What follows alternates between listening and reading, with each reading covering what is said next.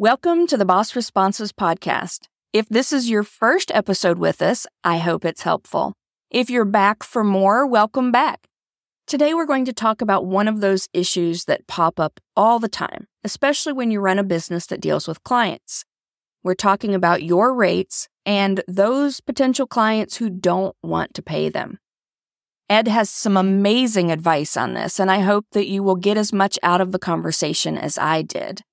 If you liked today's episode, let me know. If you have a specific topic that you'd like to hear about, send me a message. I would love to include your questions on the podcast. Let's go ahead and jump into today's episode. If you're a freelancer, business owner, or anyone who deals with clients, you're in the right place. I'm your host, Treasa Edmond. I've been dealing with clients and running my business for nearly two decades. And in that time, I've dealt with my share of doubt, imposter syndrome, and not knowing what to say when a client asks a question I wasn't ready for. I created this podcast to empower you with the boss responses you need to grow your business. Each week, my guest co host and I will bring you five episodes packed with practical insights. Monday through Thursday, we answer your questions. And Fridays, we dive deep to explore how our co host embraced their role as the boss of their business. Welcome to Boss Responses. We are back for day two with Ed Gandia. I have a question for you today. Two clients I've worked with for several years have told me they are lowering the rates they are willing to pay. It seems the mass layoffs have led to more freelancers in my niche. There's that niche word again, and they are offering lower rates. I'm struggling with how I can price my services so they reflect the value I offer and still remain competitive in the market. Any advice? Yeah, start looking for new clients. I'm constantly surprised by the reactive mode of, of most people. And listen, myself included, I get it. The great thing about sitting where I am right now is I'm not emotionally involved, right? So it's very mm-hmm. easy for me to give you, I think, better advice because I have a different perspective. I have to deal with my own stuff with the help of other people because I'm too close to it. But in in all seriousness, you need to start looking for new clients. A big mistake that I see out there is that I have to react and I have to deal with the hot potato that I've been given. Hey, nobody said you have to hold on to a hot potato. Just throw it out, toss it back to that person and go look for something else that's not hot and going to burn your hands. There are always other clients who are willing to pay your fees. Okay. Yeah. There always will be. It takes work. You have to go find them. And if you haven't been doing a good job with your marketing, guess what? This should be the motivator to do it. Now, you can and should try to salvage this. I wouldn't give up immediately. I learned a long time ago to not take what a client was saying about fees at face value. And instead, what I started doing was thinking of it as, as a suggestion or something they would like to do. We would like to lower what we pay you. And instead of just thinking, well, that's the way it's going to be, I would say, all right, well, let's talk about that. Tell me more. And I would let them open up. And many times I found that their reasoning was not great and that they were looking to go with other people who maybe were cheaper but less experienced or didn't give them the comfort level that I would. Or eh, for instance like they know that I would deliver great work on time every time. I'm the person who they never have to worry about.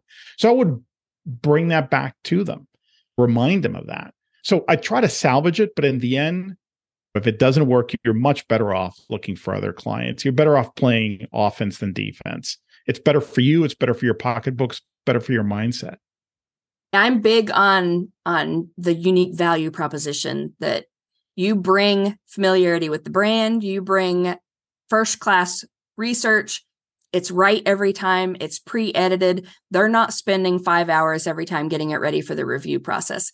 And i think that a lot of content managers undervalue that until they realize exactly what you're providing for them. And I bring it up. What do you not have to do for me that you have to do for your other writers? Is that worth a little bit of extra money? I'm with you though. I will not try to argue them into keeping me. If they do not respect my work and my value enough, and I think everything hinges on value. At least that's what mm-hmm. I've experienced. If they don't value my work and my experience, then dollars don't matter. And in the long run, they don't because they're going to question everything you write. They're going to question how fast you can get it to me. This person can write it in two days. Sure, it takes a bit more editing, but I have it in two days. You cannot argue someone into agreeing with your value. Find the other client. Like Ed said, every single time. Some of the things that I have found that have turned clients around, and like I said, this was an offer I said, this is what we might look at doing if you want to, is offering a retainer where they guarantee my availability. They don't pay any less for that. They still pay my rates. People like knowing that you're theirs for a specific amount of projects because I don't sell my time. I also offer tiered pricing on some things. So if it's a higher value project and they're wanting to cut a couple hundred bucks, I might say, sure, I can do that we're removing some of these things from the project. So reduce that scope, but still do the thing. I educate my clients from the get go. That discovery call for me, I set the tone. I tell them these are the things I bring to the table. I'm not going to be humble about them or modest. I know I'm good at this. I'm willing to bring that to play for you every single project. In return, I ask for your respect, for your cooperation, and that we just move forward with our relationship if that doesn't work, I'm happy to look for other clients. Absolutely. I think we forget, don't we, that our job is not to keep every client. Right. Our job is to keep the ones that are working out for us. Right. Yep. So people ask me all the time, well, we, then you're going to lose the client. So be it. The goal is not to keep the client. The goal is to ensure that the clients I do have are working out because otherwise, what's the point? I mean, otherwise, you have the worst job on earth with a lunatic for a boss. Yeah. So, yeah, yeah. don't be don't be a lunatic boss, people. A kind of subtopic I see on this is I see a lot of people say they're interviewing or applying for freelance jobs. And I think that is a really negative way of looking at it because you're not. You are interviewing prospective clients to see if you are a good fit for each other. It's never one person has more power than the other in this type of business. You bring things to the table. The client brings things to the table. And if that power balance isn't equal, you are never going to be happy with that client. It doesn't matter which one of you has more power. If you're not partnering together to complete the process, then you're going to be miserable which is why I tell my clients, I don't think we're a good fit, or this just doesn't fit with my business goals right now. If I don't think they are, because it's truly not worth it, I would rather spend that extra time really looking for a client that is a good fit who does respect me. Because the first time you get a client where that respect just flies across the board and they get the project and they're like, this is amazing and then they immediately sign you up for a next one, that's the client you want.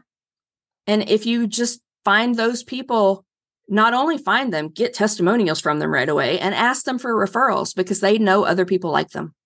Oh man, that right there, that right there, it's is huge.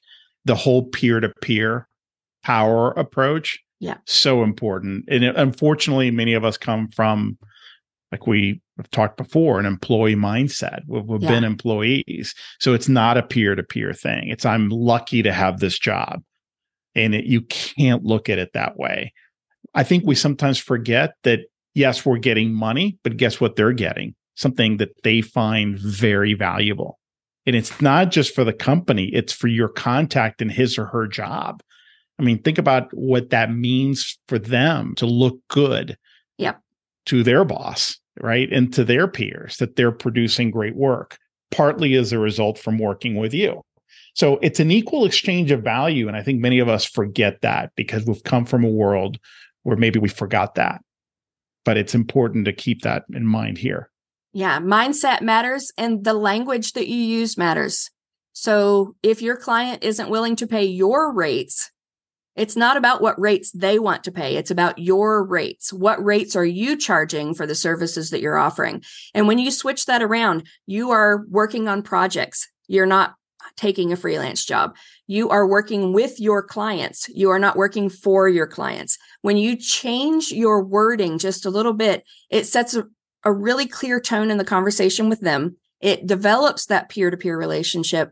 And then it also empowers you to truly step up as the boss of your business, which I think is what so many people struggle with. Oh, there you go. Amen, sister.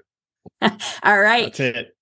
That was day two with Ed. Come back tomorrow for day three.